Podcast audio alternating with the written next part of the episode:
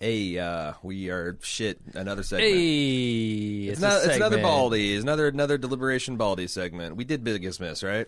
Yeah, that's where we left off. Set me up for failure, you son of a bitch.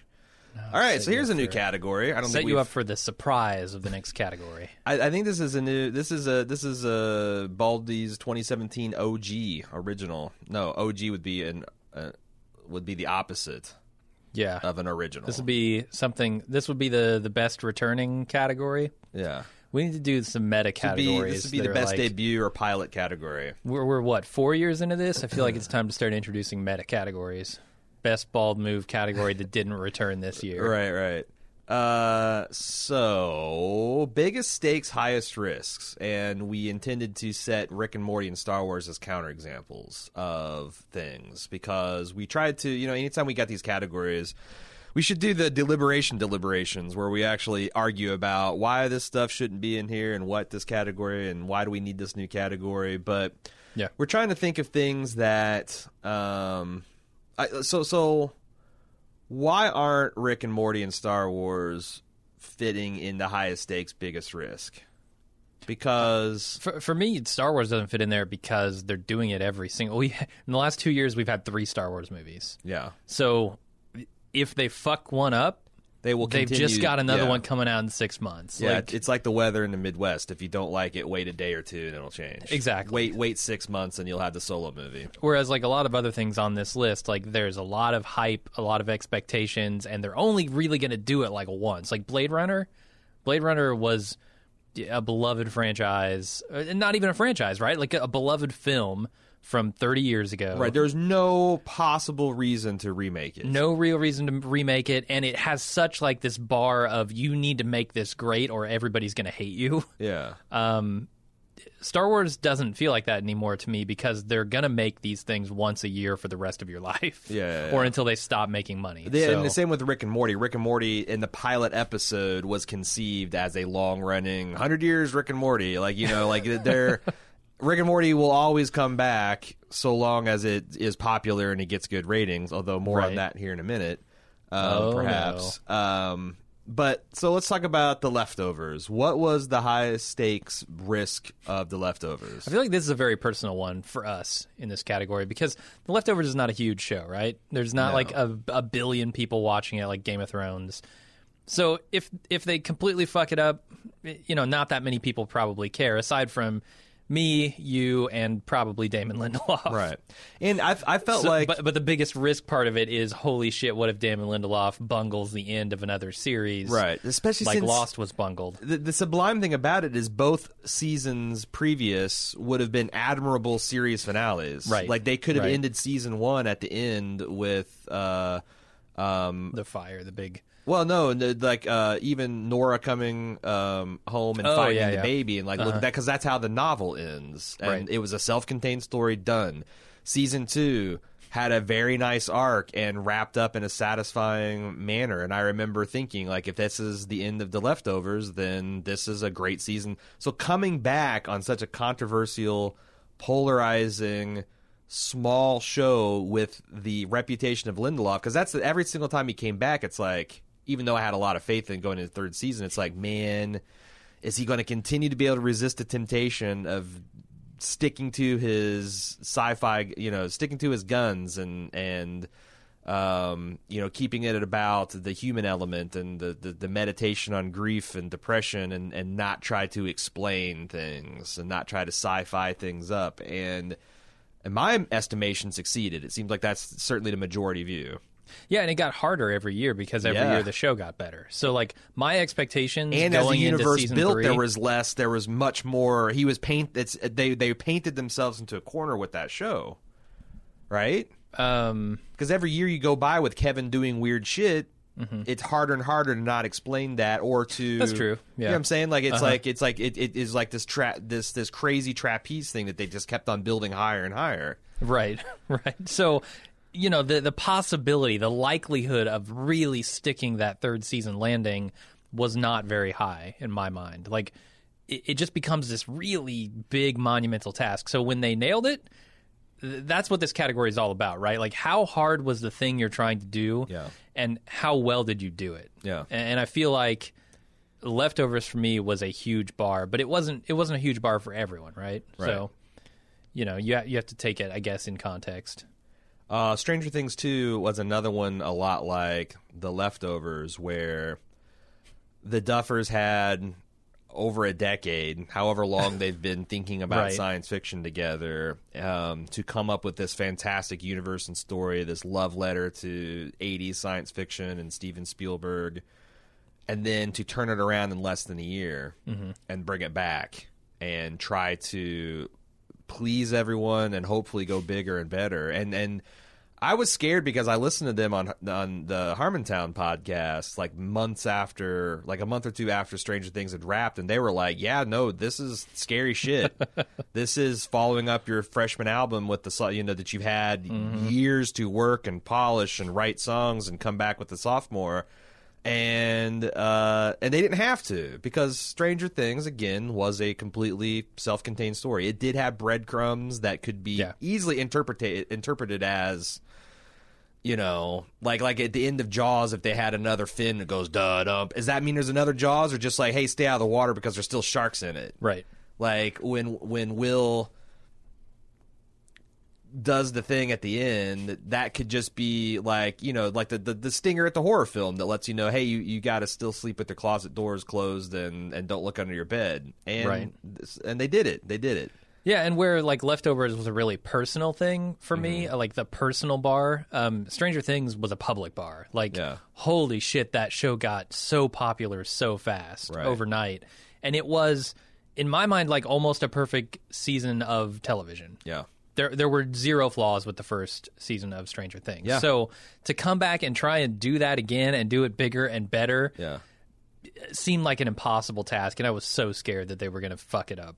Uh, so the other spectrum is things like the Mystery Science Theater 3000 reboot that was on Netflix this year, where that's more of a combination of this is a sleeping dog that it could have been left alive, and Mike Nelson et al. from Mystery Science Theater 3000 have moved on to RiffTrax. They are still doing Mystery Science Theater 3000 on, That's in a different brand. True, yeah. So the the opportunity to rustle jimmies was super high amongst this fandom, Mm-hmm. and I don't. You haven't seen hardly any of them. Any of them?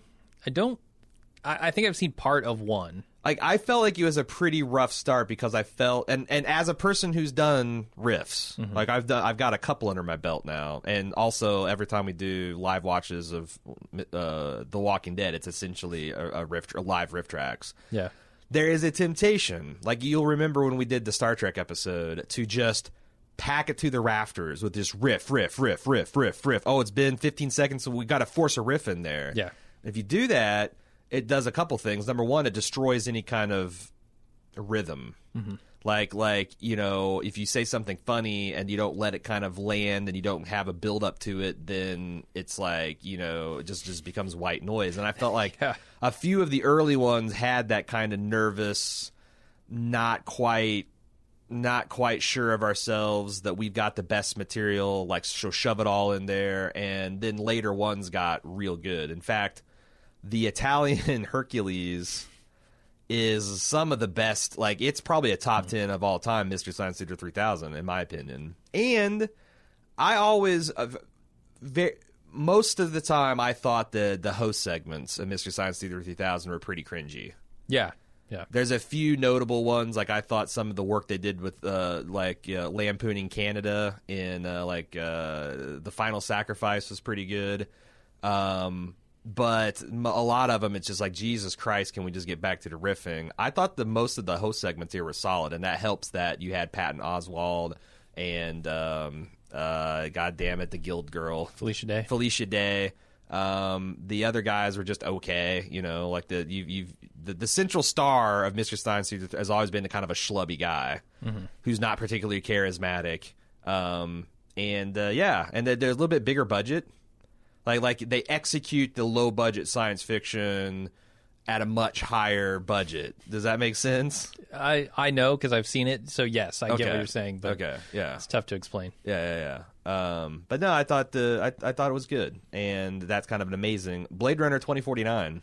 Yeah. I mean, I kind of talked about it, but it's you know this beloved movie that's it's only been done once, and everybody loves it who's seen it, and it's there's no real reason to bring it back other than we want to cash in on what we had with Blade Runner. And you're going to bring it back with not even it's not even a Ridley Scott film.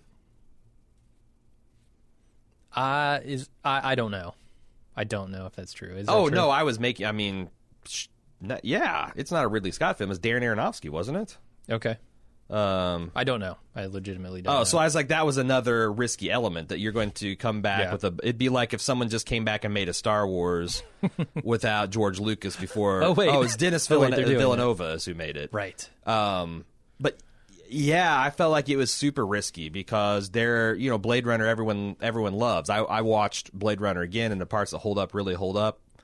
You know, there's other parts that maybe don't, don't hold up as much, but it's still such an influential piece of science fiction filmmaking. Bringing it back is uh, you know sometimes you. you you, get nervous about disturbing those kind of remains. And I, I think of all of the questions, I guess, that people had leading up to the release of it. You know, about what what part uh, Harrison Ford, Harrison Ford, what is his name, Deckard, Deckard, yeah. uh, in the movie.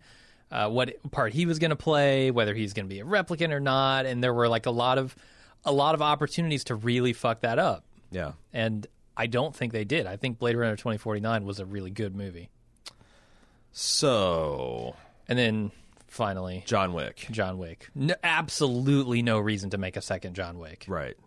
In fact, No reason at all. like just coming up with the motive like the like it, the the first John Wick was such a pure action film mm-hmm. and that it had such a simple concept. This is a man who had lost his wife and she bought him a puppy to deal with that grief and some asshole in the form of Theon Greyjoy murdered his puppy and fucked up his car and he just spends the rest of his film making good on that that that red getting that red out of his ledger Yeah. um, or putting more red into lots of people's ledgers um and yeah and and and like and it was this very tight, like self-contained thing. Yeah. that didn't need any more story. yeah and they i mean i don't know that john wick 2 was as successful mm-hmm. but it certainly did not disgrace itself and it sets up what could be a potentially very cool trilogy. In fact, Yeah. if it if the third one is not a disgrace, it's probably his most successful trilogy.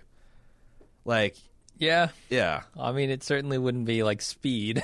Well, he was he, I don't he's think smart he enough to was come, but I'm talking yeah. about the I'm compared to the Matrix. Right. Like I think the Matrix is way better than John Wick, but Matrix 2 I think the Matrix 2 would have been okay if Matrix 3 was not a, just a, a, a just a completely but it's a much harder thing to do. Much, Yes. much harder than just Yes. It, it, Keanu's going to go kick some ass. Yes, I will say that making Matrix two and three was would have been on the highest stakes, biggest risk. It just Yeah. wouldn't have paid off, maybe. Not quite as much. Yeah. Uh, because the end of the Matrix is a self-contained movie. Like you know, uh, Neo was now a superhero. That's a cool concept to think about, but you didn't need to follow it up. right. Um, Machines are done. yeah. Neo's going to go kick their ass. So we got five contenders for this here category. Mm-hmm. Uh, it's tempting just to maybe like I like is anything going to change? And also, how do we score this? Is this the best? Is this is the best of this category? In which case, I why are we not giving the leftovers? Or are No, we got some mean- kind of velocity between Yeah. the the stakes and the payoff? Yeah, absolutely. Like how how crazy of it was a how crazy was it of a thing to do, and how well did they hit it? How well did they nail it? Um, and for me, I don't know. That Honestly- sheds much more light onto the situation because who? What, what do you think was, the so, biggest so risk? the leftovers these? is not a huge risk to me because They'd already done it personally once. Mm-hmm. for me. Um, but to the audience at large, I don't think it was even on the radar. Right. So many people could not care less about the leftovers. Um, I I just don't think it was that big of a risk. Uh, Now th- there is the argument to be made about Damon Lindelof himself, right? Mm-hmm. Like you come off of Lost and you do this as a follow up thing, and then suddenly you bungle the end of this. Right. Now Especially you're since ta- you're talking you, about you would kind of shook in that monkey the previous Yeah. two seasons. Every time you go to, but but they would that monkey was he, he didn't die. He he was in the green room the whole time, Uh-huh. waiting to be called back out to jump right back on your back. right, and you just invited it. Yeah, You yeah. invited it and said, "Nah, monkey. I like. I'm going to stand here with my back turned to you, but you're not going to jump on it." right with with a with a handful of bananas in my in my front pocket and just Yeah. just stay off my back. So for him personally, I think it was a, a huge risk. And for you're right, our uh, our fandom, I think, because the stakes, personal stakes for me, was I thought that there was a potential if they really nailed the third season that it might be uh, de- dethrone The Wire as my my fa- my personal favorite show of all time. Because Hmm. Okay. Well, we'll have to unlike talk about that things drama. unlike things like Breaking Bad that are merely excellent television shows. Breaking uh, The Wire always had that like the importance Yeah. at least to me because The Wire is one of the things that really kind of levered my politics into a different into a different spot. Hmm. and really had me rethink about how I saw the world and the people in it um and and and and uh, all of our places in it. Uh but I feel like the leftovers had that too because no, it's not talking about the fundamental problems with you know 20th century and 21st century America, but it kind of is. Like like the the our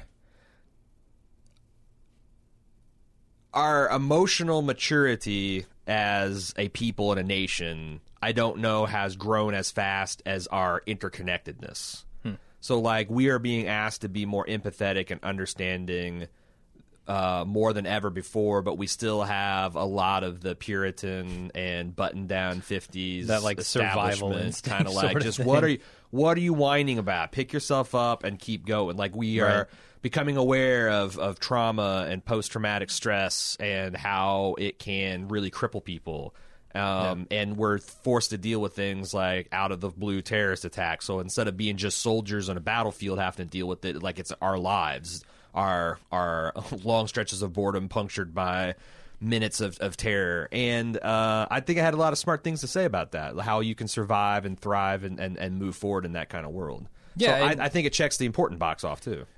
Okay. Yeah, I could buy that argument. I mean, the the, the personal the personal connection that I felt to leftovers was unlike any other show Yeah. that I that I saw. Certainly last year, and probably previous to it. Why at all. did- 'cause I know it- because it- like this is a story of of people who have lost their families, right? And that's Okay, essentially yeah. what has happened to both you and I um, through our religion. Uh, I think like the connection that it made with me over that that topic was far more powerful than a lot uh, anything else I saw on television. Sure. Certainly this year, Sure. so that can't be denied either. Yeah, I wondered if because I obviously in the first season those things went hand in glove. It was literally about a family being torn apart by a cult, Right? Yeah. And not And- being and able not to and mention not like able to the, the event itself, right? Like these people just Yes. disappearing from your lives. Yes, so, yes, yes. But this particular family that we focused Yeah. on, none of that happened. It was this invisible wall that had torn their family apart. This like invisible iron curtain. Right. And I mean, I fucking relate to that like like like it's my blood. And Uh-huh. You know, as the series goes by, that becomes less of an important element. But you're right, the grief of that loss, um, portrayed through other people and, and other characters remains as strong. So Yeah. it's because I was thinking about that as as you were talking, like, yeah, why did I still retain that personal connection? Because the cult stuff kind of gets dispensed with fairly early on, but Mm-hmm. um, and it's hardly present at all in the third season, Yeah, I mean, it's still definitely influencing those characters' decisions. right? Um, Right. Going into the third season. So And I think it really, you know, like they bring it, they they bring it back around Yeah. by by the the end. But yeah, I mean, it's it's tough, and we'll probably talk about this more in in the best of category. But uh, the leftovers is. It's the best thing I've ever seen that I'm nervous to recommend to everybody because it's Yeah. just so it's it's like caviar, man. Like if you like caviar, you will spend three hundred dollars to get uh, a, a, fucking gram of it, but or cocaine, no, co- or cocaine, or, Mm-hmm. Or cocaine, yeah, the finest or- cocaine. Yeah, uh, but but if you, if it's not for you, it's just going to make you. It's going to just make you grit your teeth and, and chew on Uh-huh. your fingernails and clean grout for six hours, and and nobody wants that. it has a charm of its own. Yeah, Uh, y- yeah. yeah. So uh, that's the thing about the leftovers, and that's why it kind of, you know, they could have really fucked that up, and it would have been personally devastating to me if that show ended on a really sour note.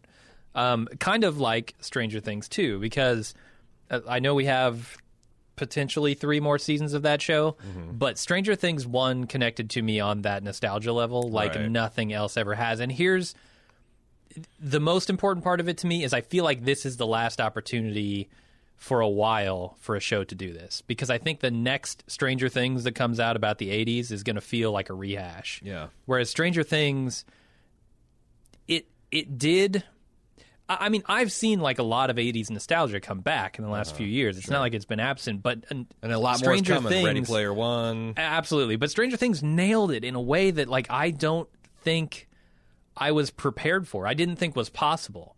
And so when Stranger Things 2 comes along and says we're going to do this thing again, we're going to take this thing that you absolutely loved and didn't really need a sequel and we're going to do it anyway. I was so nervous. So nervous that they were just going to f- fuck up this thing that so perfectly encapsulated my childhood. You know, the next step for the uh, nostalgia train wagon is the Mad Men look at the '80s. Like from an adult perspective. just how fucked like like uh, uh, uh, Oh. everyone thinks of the 60s and like you know i think there was a time where like it's the flower children and and you know peace and love and woodstock and pro and then mad men was like peeling back and like for a lot of people the 60s were a really terrible time to Sure. not be looked back fondly and i Yeah. bet the 80s there's a lot of similar because 80 the 80s you know there's nothing no one ryan white's not dying of aids no. in Hawkins uh, Middle School, even though he, he the real life Ryan White, White did in Indiana. Yeah. There's uh, you know rampant Wall Street gr- greed and cronyism isn't leading to a banking and loan scandal. Mm-hmm. Uh, there's an Iran Contra deal that's that's raging in the background. Like, but that all was happening. That all was happening, and and the the the, the rampant sexism and homophobia and I'm not nostalgic for any of no, that. no, no. No. I'm, I'm saying, but that's like you- you said. What's the next dose? Of, I mean, I don't know that there will be another because I don't think you can get that high. You can't get that dopamine like like every. In fact, that's one of the things I'm worried about with with Ready Player One because it looks like it's just 80s nostalgia with Mm-hmm. a thin veneer of plot to kind of justify it. Whereas, but it lacks that that personal connection to me of the setting because like Hawkins, Indiana, Yes, you're right. Is such a perfect encapsulation of that. And my me. understanding of Ready Player One is it's uh, literally people being nostalgic about the 80s together. Whereas Hawkins, they're they're just in the 80s. and I feel like this show doesn't speak to everybody in the same way because if you didn't grow up in the Midwest, Sure. you're probably not as nostalgic for that thing. You're you're probably more into like skateboarding and you know the shit that Hey, was Stranger happening Things 2 is in all about California it's or New York You got or Skater Girls and S- Stranger Things too. That's true. Yeah, In fact, you got, I felt like that was a little bit of that. Like they imported some California vibe they didn't. The shithole Indiana in season two. They totally did, yeah. The the skater girl for sure. Um, but yeah, that that was much more of a thing on the West Coast at Uh-huh. the time, and like what was going down in New York, you know, Yeah. like the the hip hop scene and stuff. Right. Like what that wouldn't speak to me as We needed, personally, but we need an embarrassing teacher rap by Mr. Clark. My name is Mr. Clark, and I'm here to You- say we'll get the student from New York I like doing year. science every day. yeah, That'd be great. Uh, but yeah, that I mean, like I said, the the Midwest flair of it all spoke to me. Okay, Mystery Science Theater 3000. Since it was a mixed bag in execution, I'm I'm, I'm assuming they're going to do another season. I'm really looking forward to that because it seemed like they rounded into uh, good shape. The other thing I enjoyed about Mystery Science Theater 3000 is. Oh, it's hard to get old copies of Mystery Science Theater 3000 that don't look like total shit. Yeah. Um, these will just Did look, they release them on DVD?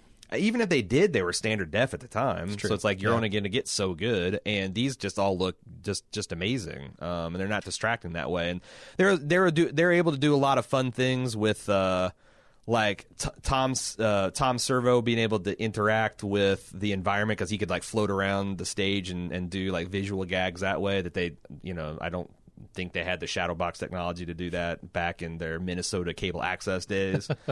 uh, but I, I feel like it feels to me like Mr. Science Theater 3000 that's got to be at the bottom because the execution was uneven. It was a brave and risk and it, I think it paid off, but I I would argue everything else on this list executed at a higher level. yes. So by that and it also wasn't that big a risk.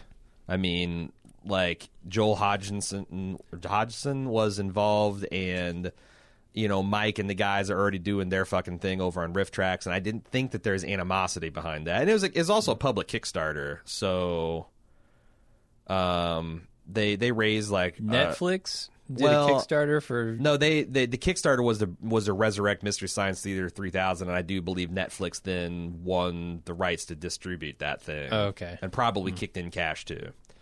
Uh, so yeah, I, I think it goes to the bottom now. Leftovers, and Stranger Things, one A, one B.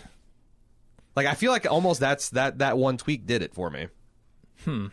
Because I'm thinking like Blade Runner is is pretty high up there, uh, just because of I guess the built-in love. Like a lot of people love Blade Runner, and it it has been around for so long, and there's been so much discussion about it, and people have definite ideas on what they think uh, is going on in Blade Runner, and to bring it back, especially with like Paul Gosling at the front of it. Ryan Gosling, Uh, or yeah, Ryan Gosling, um, his his brother Paul. his brother Paul, yeah, his identical twin brother Paul, who sometimes stands in for him when he needs to do some heavy lifting and acting. yeah, the equivalent Gosling. He's not even the lesser Gosling.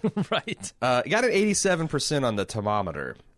Okay. So I feel like because I I I thought I remembered that this was a little bit more controversial. Uh, Eighty-one percent on the audience score, so like it did seem almost to get universal praise. I know there's some people that had problems with it, but I enjoyed it. I mean, fuck, I love signs. I actually thought it surpassed the original Blade Runner. Right. I feel like a lot of a lot of the criticisms are nitpicks. Like, Yes. we don't like that you explained this stuff with Deckard, or uh, like, or it's slow, or it's slow. Yeah. Well, even you like, said I, like I had a huge the, problem with some of the pacing and Whereas I and thought scenes. the pacing was vital to the point they were trying to make. Right, right. But So- I mean, thematically, it's hard to it, it's hard to really knock that movie. But you're going to put it higher than Stranger Things?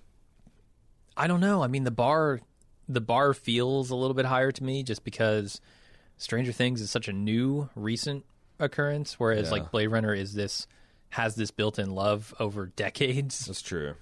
That's true.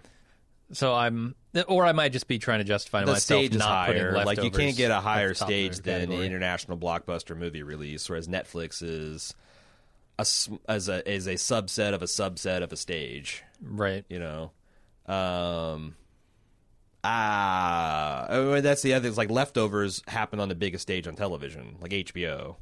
Mm-hmm. So maybe you put Blade Runner above. So you're wanting to put Blade Runner above Stranger Things? I could get behind that. I mean, I feel like at this point, I'm trying to convince myself not to just put leftovers at the top of every category, Well, uh, which sucks because if it deserves it, it deserves it.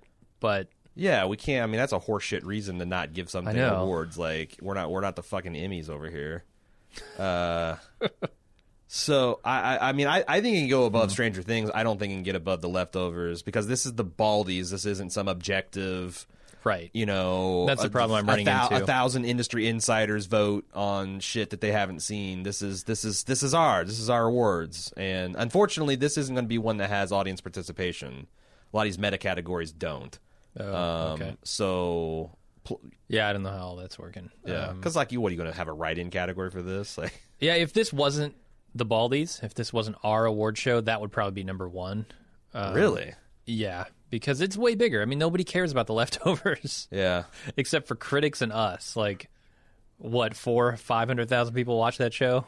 So we got so we got leftovers. I mean, that's the thing is we didn't invent this category to give another award to the leftovers. No, In fact, the way this worked is we tried to talk ourselves out of including it, but we realized that if the category is valid at all, like the leftovers hit every one of the criteria we were trying to, to get at. Yeah, except for maybe popular appeal. Well, that w- but that's popular appeal's not part of it. It's just it's just how high how high of a stake is it in your quality versus w- how much did you have a three season contract? Did you commit to three? Like like I mean, hype. I think is part of it, though. yeah like, it, it, it yeah it has to be a combination of how high you are stepping off of a platform mm-hmm. and how much you have to step off that platform.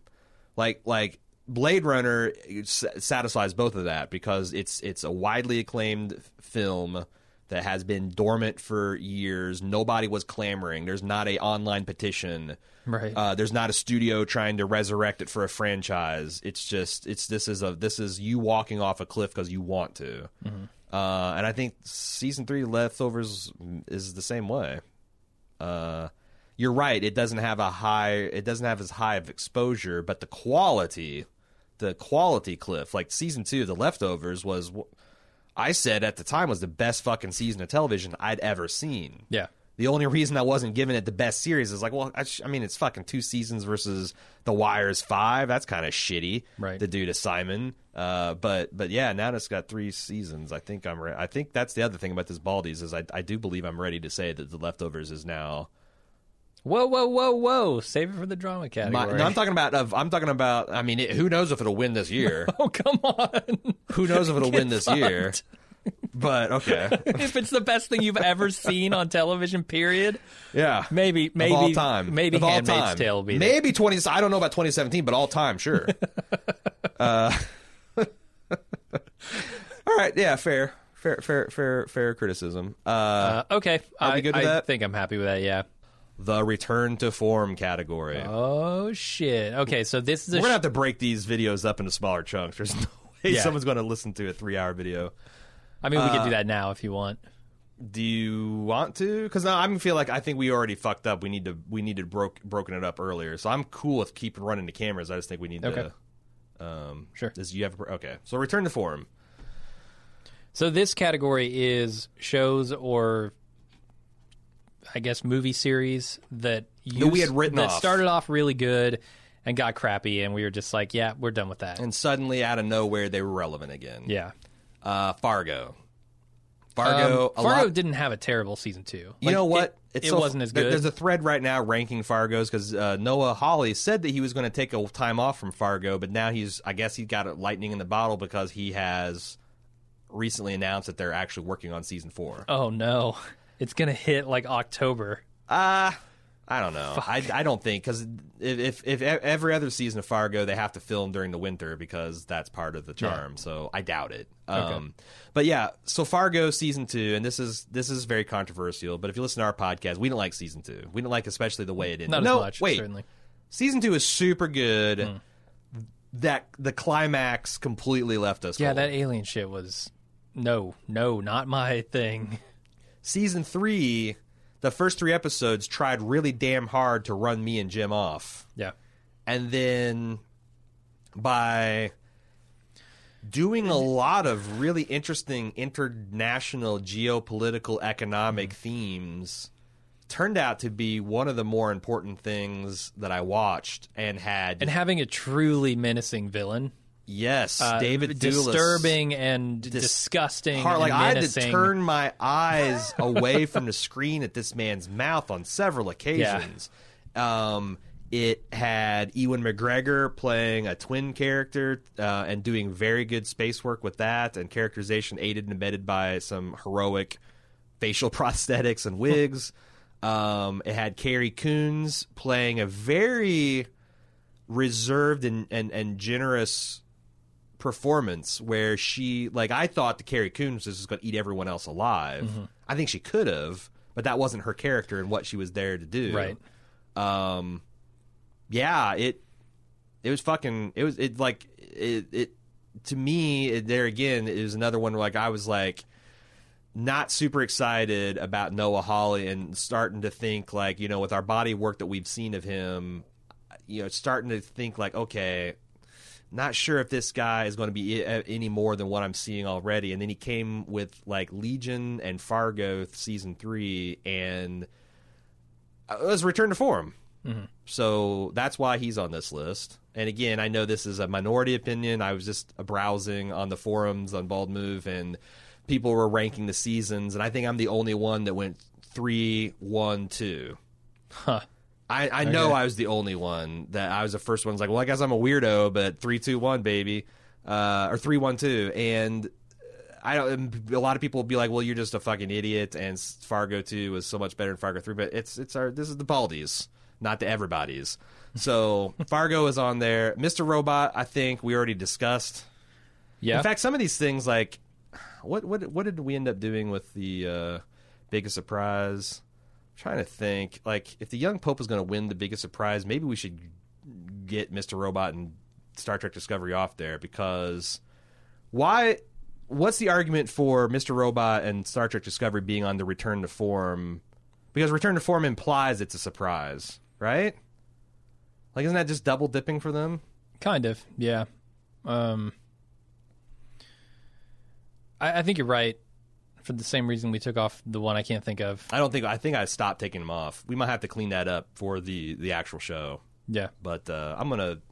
So I guess I'm gonna um, put Should reopen the biggest that. surprise date or d- debate. No, I'm just going to put. Uh, I'm gonna I'm gonna italicize things that are more of a return to form, and then we will see what happens. Uh, so Fargo, uh, Mr. Robot, we already everything we said or stands for this. Uh, if you didn't listen to that segment, essentially we thought Mr. Robot Two was a disappointment, building on the promise of season one, and season three found the way to take the threads that were important from season two, make them even better, and pay off both the crazy speculation people had put on and also the the hopes for a more mundane, rooted in reality show in a way that I didn't think was possible. Like I thought, I thought there some part of the fan base was going to be alienated.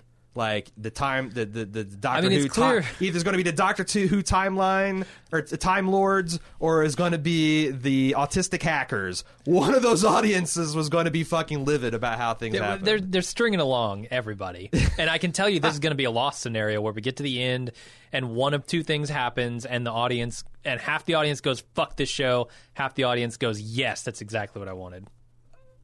Counterpoint leftovers because there was a minority of the people and it's a very small minority because it was a small audience to begin with but there a small I- minority of people said they're disappointed but the majority of people whether you thought one thing or the other happened still loved the way that But they left came it ambiguous. thematically and emotionally They left it ambiguous in a way that I don't think Mr. Robot can do because Mr. Ah. Robot is talking about very concrete things here, right? True, and Sam Esmail said Not this is going somewhere. I've got big plans. Right. Where Lindelof was like, "Fuck everyone." This is this this this, this there's nothing supernatural here. There is no you know like there is there. You're, I'm never going to talk about this. Yeah, so They intentionally rode that line through the whole series, Yeah. whereas I think Mr. Robot is writing that line up until the moment it can't because it has to say something. okay. So I'm worried about Mr. Robot, but this season, yeah, they did a, a remarkable job stringing everyone along. And and because it was so good, all of the other what you would call like creative masturbation just worked. yeah, Like their Yeah. Mm-hmm. weirdo episodes were fun, and like as much as we like the Alf and Full House Mr. Robot episode, it was fun, but it was like a a clown, a birthday clown walking into, you know, Sam Esmail jerking off. Like what you know, whereas all the fun, crazy Yeah. stuff that happened in this episode, this just felt like a, of a piece, and like the Yeah. the crazy risk taking, like the single oneer episode that was uninterrupted by commercial, like all that stuff just worked. Mm-hmm. Star Trek Discovery again, Star Trek sucked for a long, long time. J.J. Abrams brought back it as a action franchise. Yeah. which has kind of progressively lost gas. Star Trek, I think, has returned to form, and So Discovery was an apt subtitle for it. yeah. Here, here's the the asterisk on this one. I haven't seen most of Star Trek Discovery. I've seen like three or four Well, episodes. of it. nobody's seen the whole thing in Right, it's 2017 airing right now. because yeah, Yeah. yeah, yeah. Um, so I don't know what that show is exactly. If it's more of the actiony, because the stuff I've seen has been more of like the actiony kind of Yeah. stuff. Like Yeah. we're in a war, more akin to like DS9 than It and it, it does feel very DS9 because Like there's a lot of morally ambiguous gray things. In fact, Yeah. this is the first captain that's just not heroic. yeah, sure. Uh, So I I don't know. Like wh- when I think of Star Trek, I think of that sense of exploration and discovery and um, trying to do all that in a peaceful manner. In this, I get a little more of that that DS9 feel, which is not bad, Mm-hmm. but it's not exactly what I think of when I think of Star Trek. But the the return to form here is really just how yeah, good it is, right? Can't we get back to a utopian Star Trek? Like, is it about like is it? it can, Uh, about is there nothing? aspirations, like Is there nothing if you look out in the world scene that someone could say here we fixed it all. Here is a like oh like here is a vision of the future where everyone's getting along and we can talk about social issues and like a future construct where like you know a wiser futuristic person can tut tut at what we're doing in the 21st century and I, I don't know like call me a crazy dreamer but I would like for Star Trek its next series to be back to more Roddenberry roots maybe you can't go back maybe you can't I would like Star Trek the next series to be That's what it should com- be called. com- Star Trek: The Next Series. just completely automation based. Like we, Right. we- why are we sending humans into Yeah, it's, a, space? it's an unaut- it's an automated it's an automated Yeah. starship. Let's just send. We've got these amazing computers. Let's use them. That'd be a terrible show. It would be. Uh, Always, Wait, wait, you're telling me that a, a bridge crew manned strictly by datas would be a bad show? Well, you're you're. Why would you even make them datas? They should just be automated systems of the Star Trek, the the, Because it'd be a bad show otherwise. right. All like like your your You idea is like this like is this just like there would not even be a bridge set. It would just be like a circuit board. No, it'd be the Borg It'd be, cube it'd be isolating chips, and it would like run into some space phenomenon, and there'd be long silences, Mm-hmm. and yeah, I don't know. There'd be no Uh, English. It'd just be, It would be interesting to visualize, like, okay, so set Star Trek a thousand years in the future, where the Enterprise is a bioorganic organism. okay. Like, like imagine Captain Picard as the Starship Enterprise. I've seen him as Locutus. There's, I don't really but like there's him no, there's much. no, there's no crew to bark at. Like, like it's almost like a first person account of this Char Child na- exploring the galaxy. Mm-hmm. I know the Next Generation did that. Like, there is a living starship, and they cesarean Mm-hmm. section the baby out of it, and like, I, I want to see that that thing story. Um, All right. Anyway, Always Sunny. Uh, Always Sunny in Philadelphia, in my opinion, was running out of steam coming into its latest season, and there was just as many miss as there were hit episodes. And this this season was a return to fucking hilarious form.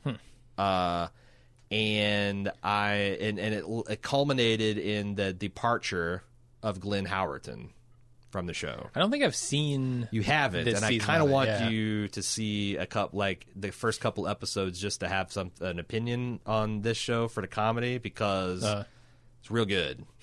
It's real good, and you're the one that got me into this show. yeah, I catch it. I catch it on Netflix. So I'm right. That's why you're a year behind. Um, but yeah, I thought uh, you know not that Always Sunny ever got bad because even in the seasons where it was off, there was always like Charlie's, you know, Charlie's work or Charlie's Day or something like that that was that was good. But this this last season was almost with maybe one episode misstep was just just real good. Hmm. Uh, did we put Justice League on here as a joke? It, it it clawed its way up to mediocrity and averageness Maybe and enjoyability. You never even I, saw it. I didn't even see Justice League. Thor no. Ragnarok was returned to form because I thought the first Thor movie worked because it took what I've always considered a somewhat silly character mm-hmm. that is nevertheless a powerful and important part of the Marvel lore and leaned into it. You know, he came to Earth spouting Shakespeare and looking like fucking, you know, the the greater Hemsworth with long hair, and Natalie Portman treated him accordingly. Mm-hmm. And then Thor, the Dark Elves bullshit came out and went way emo and important and Lord of the Rings and was a snooze fest. And Thor Ragnarok took out the clip, took the Clippers to Thor, put, put him in a buddy film with the Hulk, and injected a whole bunch of Guardians of the Galaxy fun up its ass, and it was great. I thoroughly enjoyed myself. Thor returned, like never, never taking back, never taking back to any kind of serious roots ever again. It's tough for me because I haven't seen the second one. So You Thor should- has always been pretty good. You don't need to. Okay, Uh, the Foreigner. Jackie Chan. Jackie yeah. Chan came back and made an action film that not only did he not embarrass himself, not only did he still have the moves, but was actually a pretty good film. I'm going to say I don't know if this belongs in Return to Form because Jackie Come Chan on, has done some bad comedies, but he has never done bad action. Jackie Chan always does really good action, and that's what that's what he is. Like he's an action star. I don't.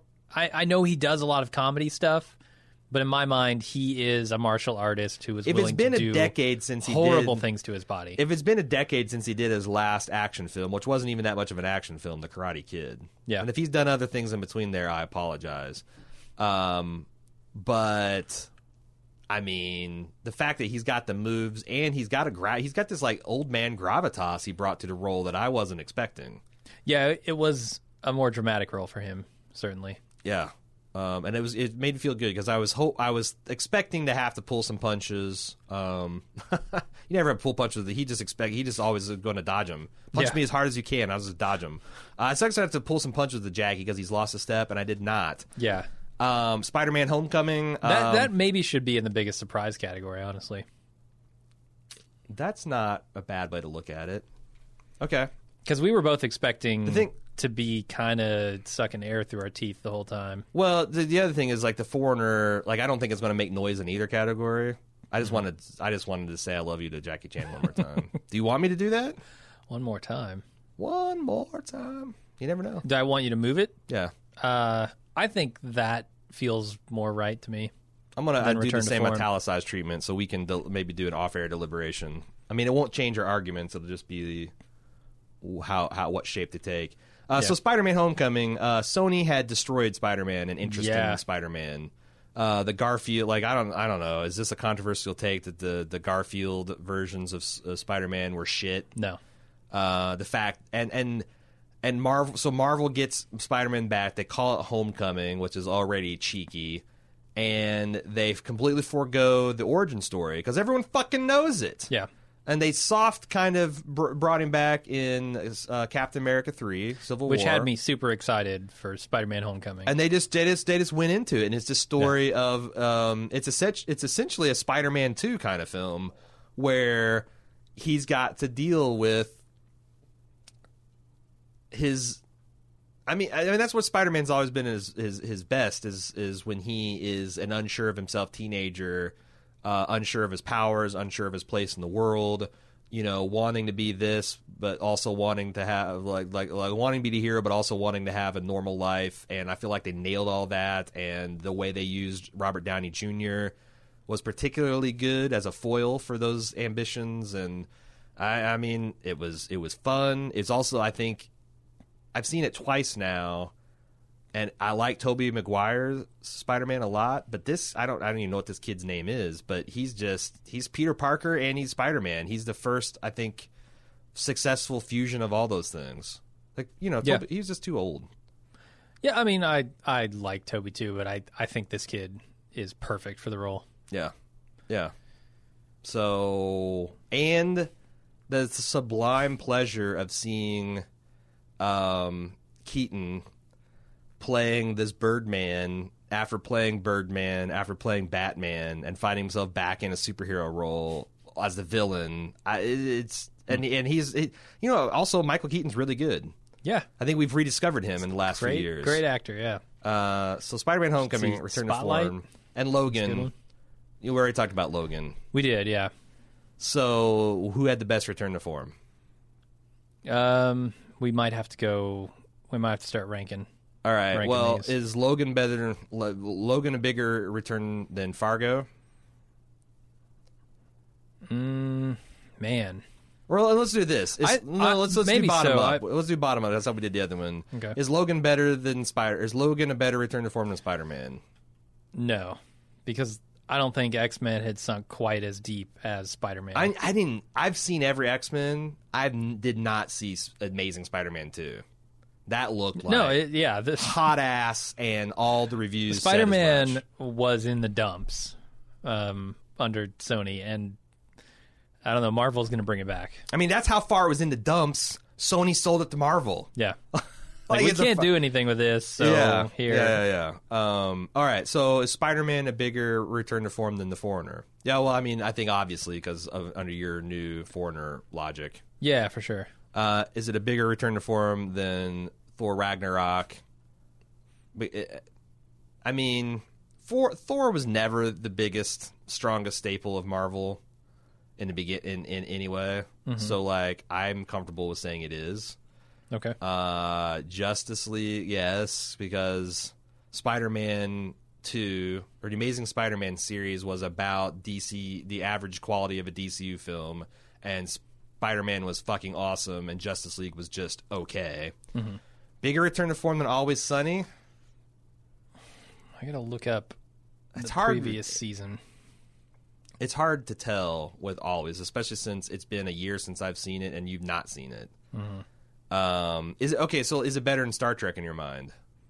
Is it bigger return to Spider-Man, form? bigger return to form than Star Trek. Man, I haven't. So I haven't seen a lot of the new Spider-Man movies. I'm trying to think if I've seen any of the ones that Garfield's been in. Probably not. You don't like s comic book movies anyway. Did you ever see Uh, I Spider-Man saw three. It was fucking terrible. Yeah, it's pretty bad. God, pretty that was a train wreck. Uh, yeah, I mean, based solely on three, I think it was more of a return to form than Star Trek. Because Star Trek was bad, but never in the way that Spider Man was bad. Really? That I mean, that third Spider-Man was a piece of shit. I hated every second. of Voyager watching as a it. whole is a piece of shit.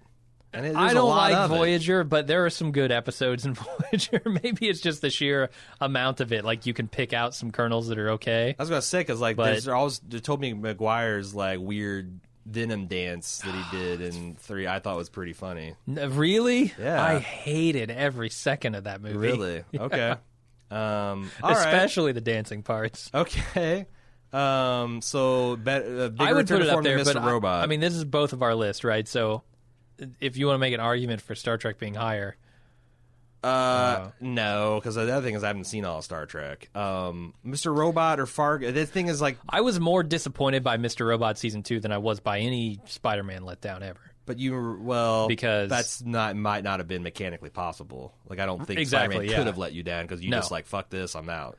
Yeah, it couldn't have, which is my argument for Spider-Man staying right where it is. Okay. Um, and then the debate becomes Mr. Robot or Fargo. Um, So you're, I mean, the okay. I feel like I'm pretty happy with the top five. Like I, I would. First of all, I get rid of Justice League. That's a jo- that was a joke I think that I made. okay. Um, return to form. Probably Logan over Thor. That feels right. Period. So now let's argue about the top four. So I, right you don't now, want to leave your joke in for the actual like ceremony thing. do I? Not really. Okay, Because I don't. I mean, it's fine. I feel the DC fans. I know what it's like to be a fan of a franchise that has fallen its kind of on its face, and to be reflexively defensive about it, and not like like even if you grudgingly admit the truth, you don't like to be told of it. So like I try not to poke that bear. Okay, Uh, so So I'm gonna it's not- say- it's, it's not your fault, Will. that we are It's not your like stratified into rough chunks here that are that are roughly good. I want to debate number one and two and number three and four, Okay. swapping either of those. Um, Fargo versus Mr. Robot. In my opinion, Fargo season two was not nearly as bad as Fargo or Mr. Robot season two. I think Fargo season two had a, a pretty good run up until the end, where I absolutely it took a turn that I hated. and Fargo's pedigree. Like I trusted Hawley and his casting and his his creative choices more than Esmail at that point because I was a little Okay. shaky. I was a little shaky when Mr. Robot started to pivot into a larger series at the end of season one. Yeah. and then season two kind of confirmed all that. Where Fargo was like, I was loving everything Fargo season two was dishing out until the very end. yeah, So, so I think we should swap those two. okay. call Mr. Robot a bigger return to form. Um, All right. And it probably wins this category. What about three and four? How do you feel about those? Because you seem to have some minor problems. Well, I mean they're they're almost identical because I I watched so I maybe not because I watched the first pilot episode of Enterprise and maybe two or three episodes beyond that and then I stopped, which would be the equivalent of me walking out in the first ten minutes of Sp- the Amazing Spider-Man two, which I didn't even Okay. make. I didn't even Yeah. get that far. Right.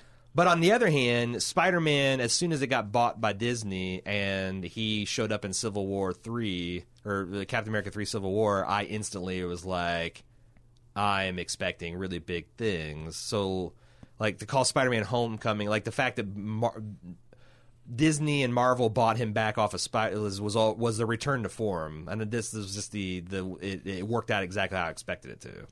I feel like that might be why some of these things made both categories biggest surprise and return to form. Right. Because, like, I guess the distinction there is it couldn't be that big of a surprise if, I guess, a studio that you really thoroughly trust and a company that Right. has made great stuff takes it over, then it shouldn't be that surprising. Um, or at least it shouldn't be as surprising as, you know, Star Trek, who was essentially run by the same people mm-hmm. and turned out to be just a much better thing than they had previously made. Yeah, I think you're right. The four, like, I think we made smart changes to the categories that, like, taking Spider Man and Star Trek out of biggest surprise and putting maybe the foreigner back in there feels right. And I'm kind of thinking swapping, well, return to form. I, I don't know. I Like I said, I I, didn't like even see. I didn't even see the last Spider where I actually gave Star Trek a chance. I, I think that might be the order. So it's then. like it just wins by a hair or a spider thread.